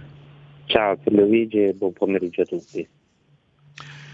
Allora, innanzitutto vi segnalo uh, l'articolo di Francesco, anche una bella recensione dello scrittore giallo milanese Scerbanenko, lo trovate sulle pagine di Panorama, magari se avremo modo ne parleremo con Francesco. Oggi invece due spunti, questo che vi ho appena anticipato e poi un ulteriore capitolo su quella... Eh, un calvario, no? se ci fosse coscienza, per lui dovrebbe essere un, cav- un calvario quello che giorno dopo giorno emerge nei suoi confronti. No? Roberto Speranza, no, Covid e piano pandemico non c'entrano, è stato smentito dai tecnici, i tecnici dicono che questo ci è costato 10.000 morti purtroppo, la mancanza del piano pandemico, e poi un piano contro l'emergenza influenzale dimostra che ha ancora torto. Eh, da dove vogliamo partire? Sono due argomenti separati che in qualche modo poi però riguardano i tempi eh, che stiamo vivendo. Par- parti pure eh, Francesco Guarda, da, da, dove ti sembra più opportuno. È sempre quello che noi abbiamo un ministro che finge di non eh, così, che, che, la realtà non esista, no? Era andato da Bruno Vespa a dire che il piano pandemico non serviva, cioè non serviva il piano di chiunque ci arriva a, a capire che serve una strategia per organizzarsi no, qualora arrivi un'epidemia, lo sanno tutti, cioè non è che ci vuole un genio, eh, basta ragionarci un attimo e si capisce. No? Lui ha detto che non era così e adesso guarda un po' dopo tutte le polemiche che sono state fatte, che abbiamo fatto anche noi, adesso magicamente dal Ministero è arrivato il testo, la bozza di un piano allora dovete dirmi se non serve, per quale motivo si sono affrettati proprio adesso a fare una bozza. Cosa dice questa bozza? In questa bozza c'è scritto che è un piano pandemico contro l'influenza, ma parla anche del Covid. Quindi delle due l'una, o è vero, come diceva Speranza, che il piano pandemico antinfluenzale non serve contro il Covid, oppure Speranza ha mentito e che abbia mentito lo dimostra il fatto che questo piano pandemico serve anche contro il Covid quindi mh, mm, non, uh, dire, non, se ne esce, cioè come le giri come la volti si scopre che il ministro ha mentito.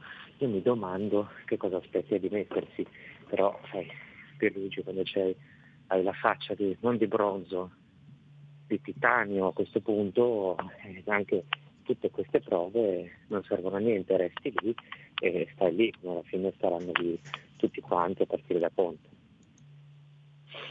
Eh, assolutamente. E invece per quanto riguarda mh, la, la, denuncia, che, la tua denuncia, insomma quello che riguarda la, la censura no? per, per, curare il virus, eh, OMS e Unione Europea suggeriscono la censura.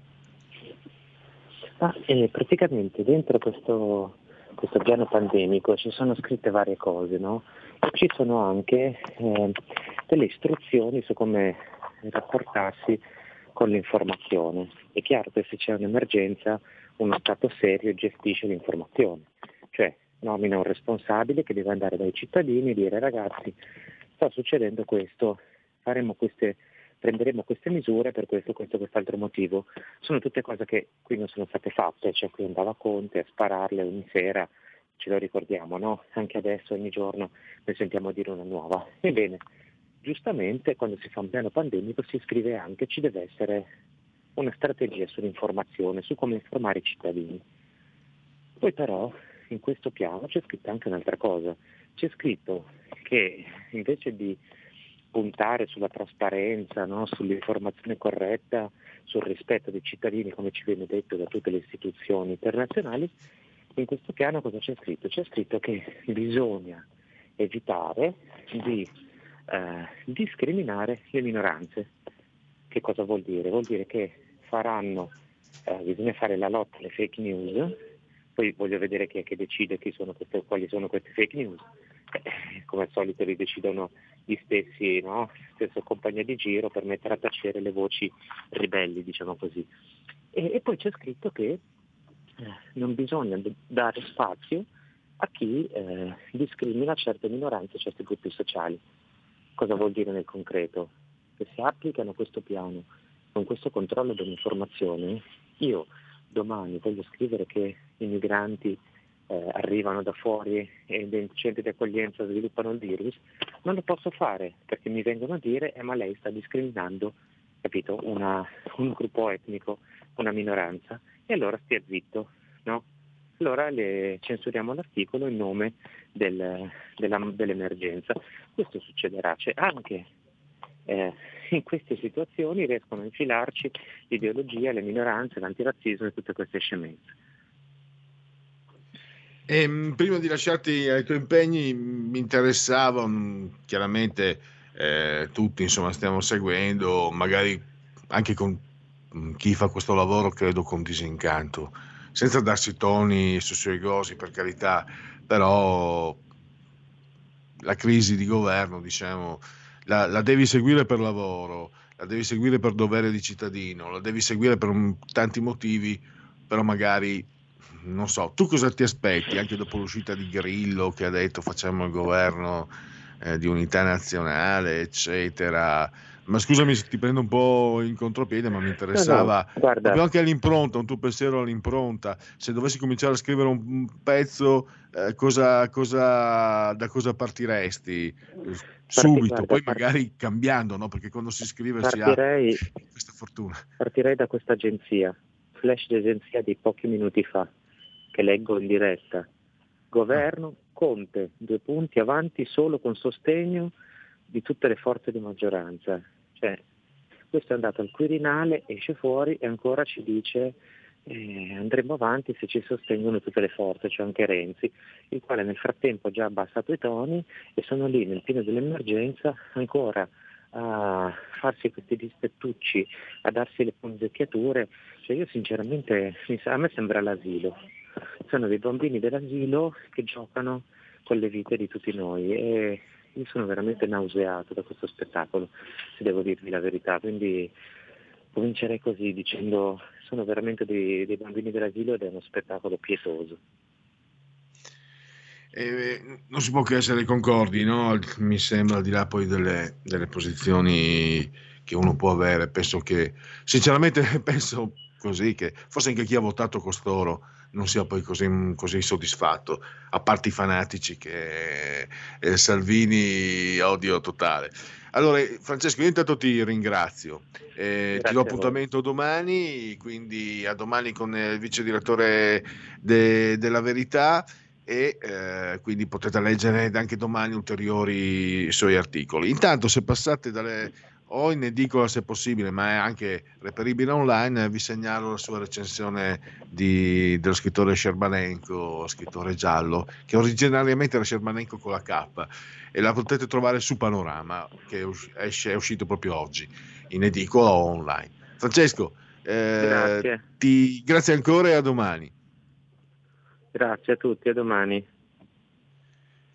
E direi che passiamo con qualche anticipo, poi magari se resterà del tempo eh, potremo anche aprire le linee, possiamo eh, partire con qualche anticipo con uh, la sigla Chi ha tempo non aspetti tempo. Quindi se è pronta possiamo partire con la sigla dei genetriaci. La verità è che sono cattivo, ma questo cambierà. Io cambierò. È l'ultima volta che faccio cose come questa. Metto la testa a posto, vado avanti, rigo dritto, scelgo la vita. Già adesso non vedo l'ora. Diventerò esattamente come voi. Il lavoro, la famiglia, il maxi televisore del cazzo, la lavatrice, la macchina, il CD e l'apriscatole elettrico.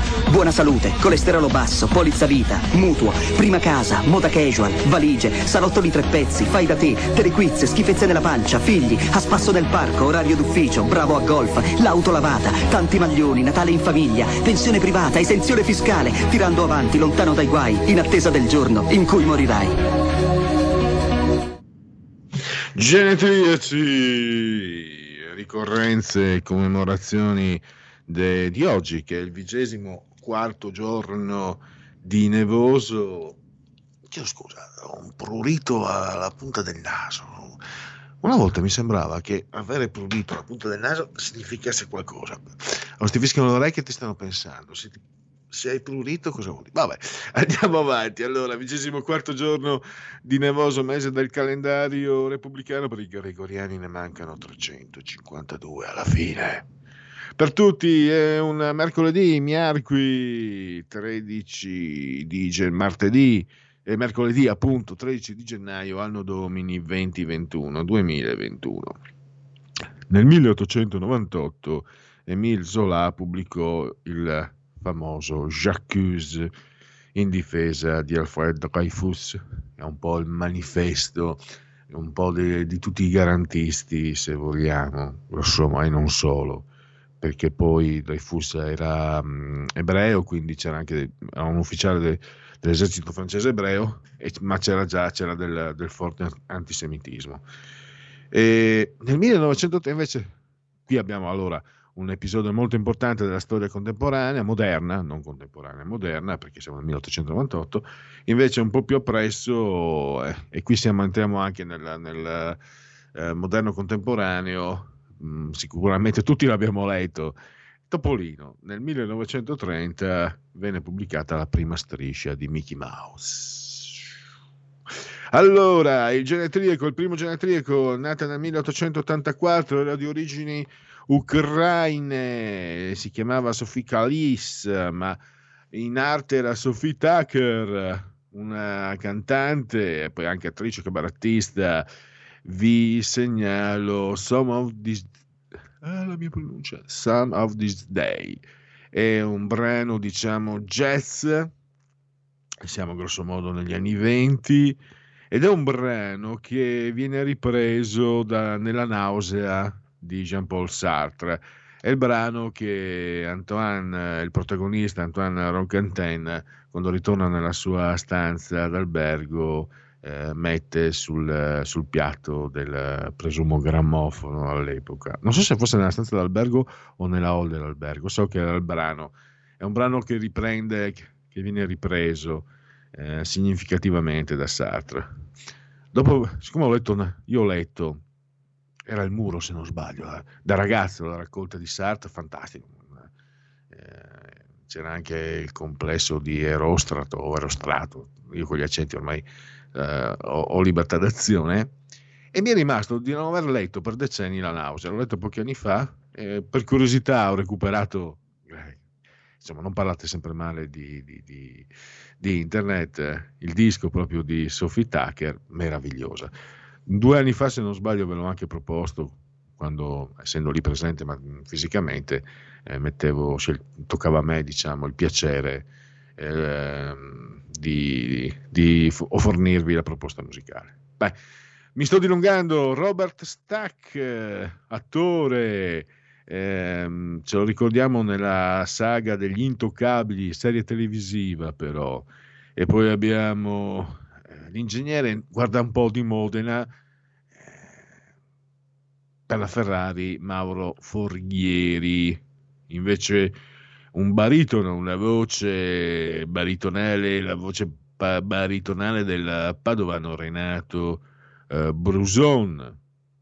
È scomparso lo scorso anno amatissimo da noi appassionati di calcio per il suo stile per la sua eleganza per la sua bravura per la sua professionalità, perché ci ha portato gli Eurogol. Sto parlando di Gianfranco De Laurentiis eh, con De Martino al giovedì, facevano vedere tutti i gol delle coppe europee.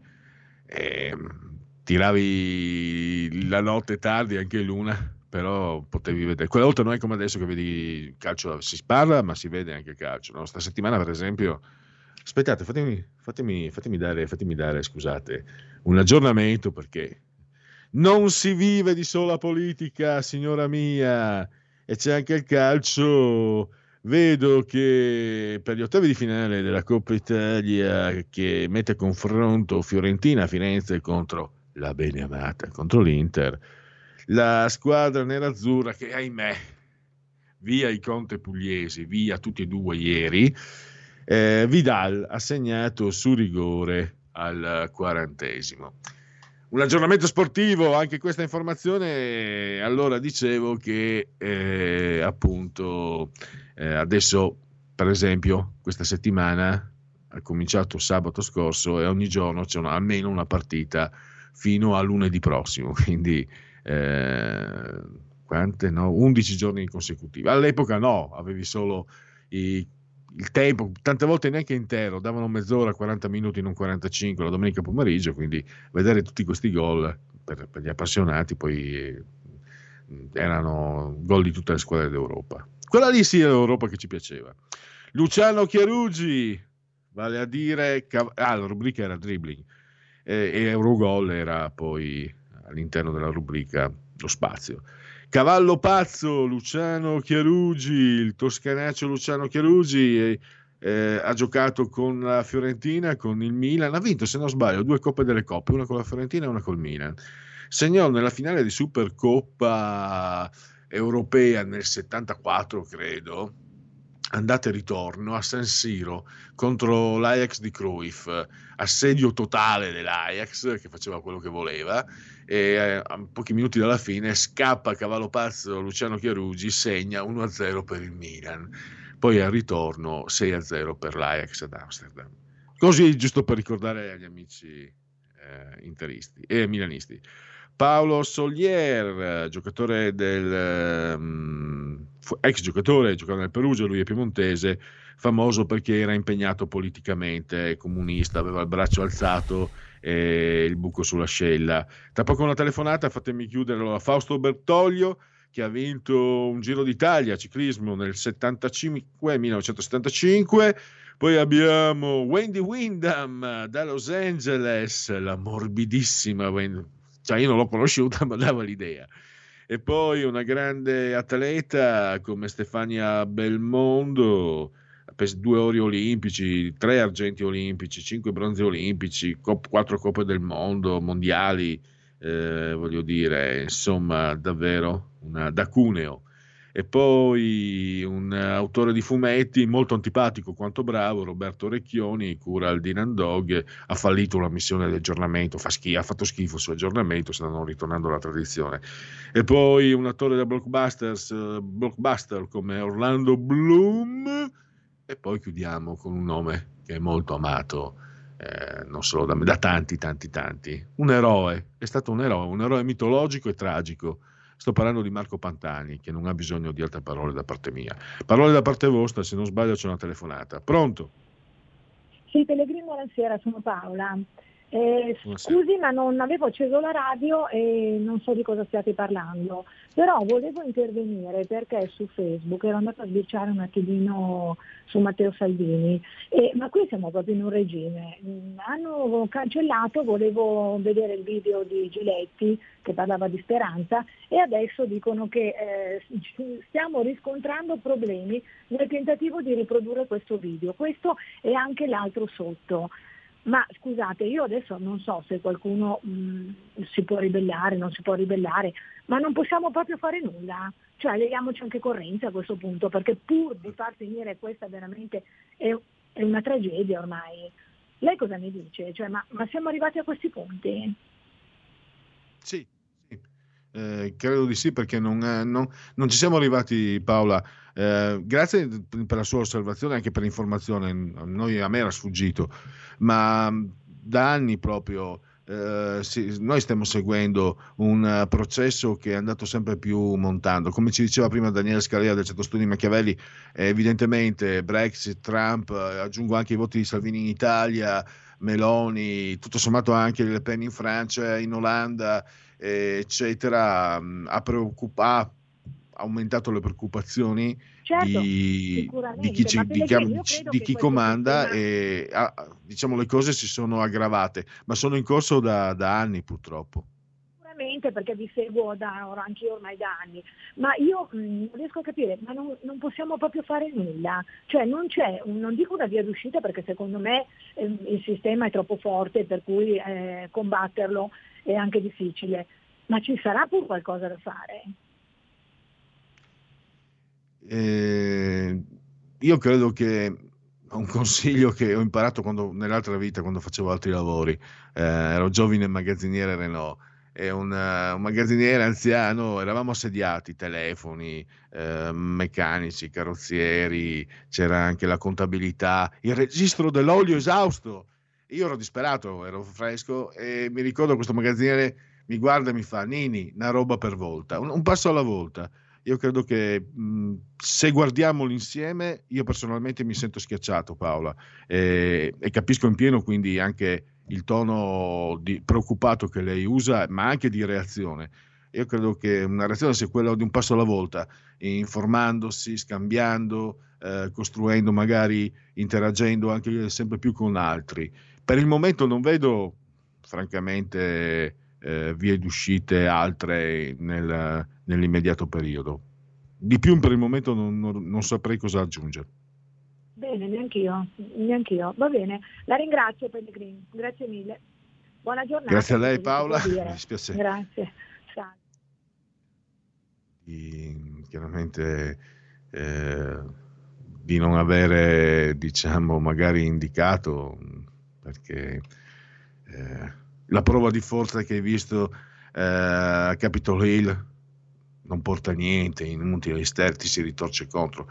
Io non sono un non violento, anche se la violenza, insomma, però è brutto da dire, ma usando un ragionamento logico, la violenza è eh, l'estrema razio e ci puoi, e ci puoi, puoi ricorvi, ricor- puoi farvi ricorso, eh, italiano, lingua maledetta, come diceva Paolo Villaggio, secondo me quando, non ha- quando o non hai via d'uscita o quando è l'unico modo per, eh, per venirne a capo.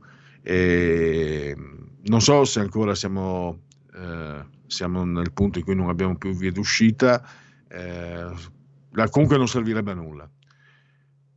Seguire, potenziare la politica, per esempio io credo molto nel poter contrastare un anche dal piccolo, no? Un passo alla volta, per esempio io penso che l'amministrazione locale, il sindaco, il, il quartiere, eccetera, possono essere un punto di partenza per opporsi ai gretinismi, a- ai progressismi vari.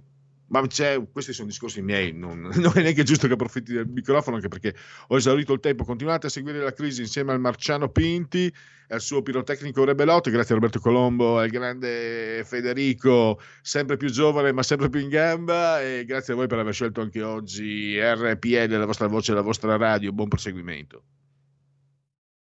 Avete ascoltato Il Punto Politico.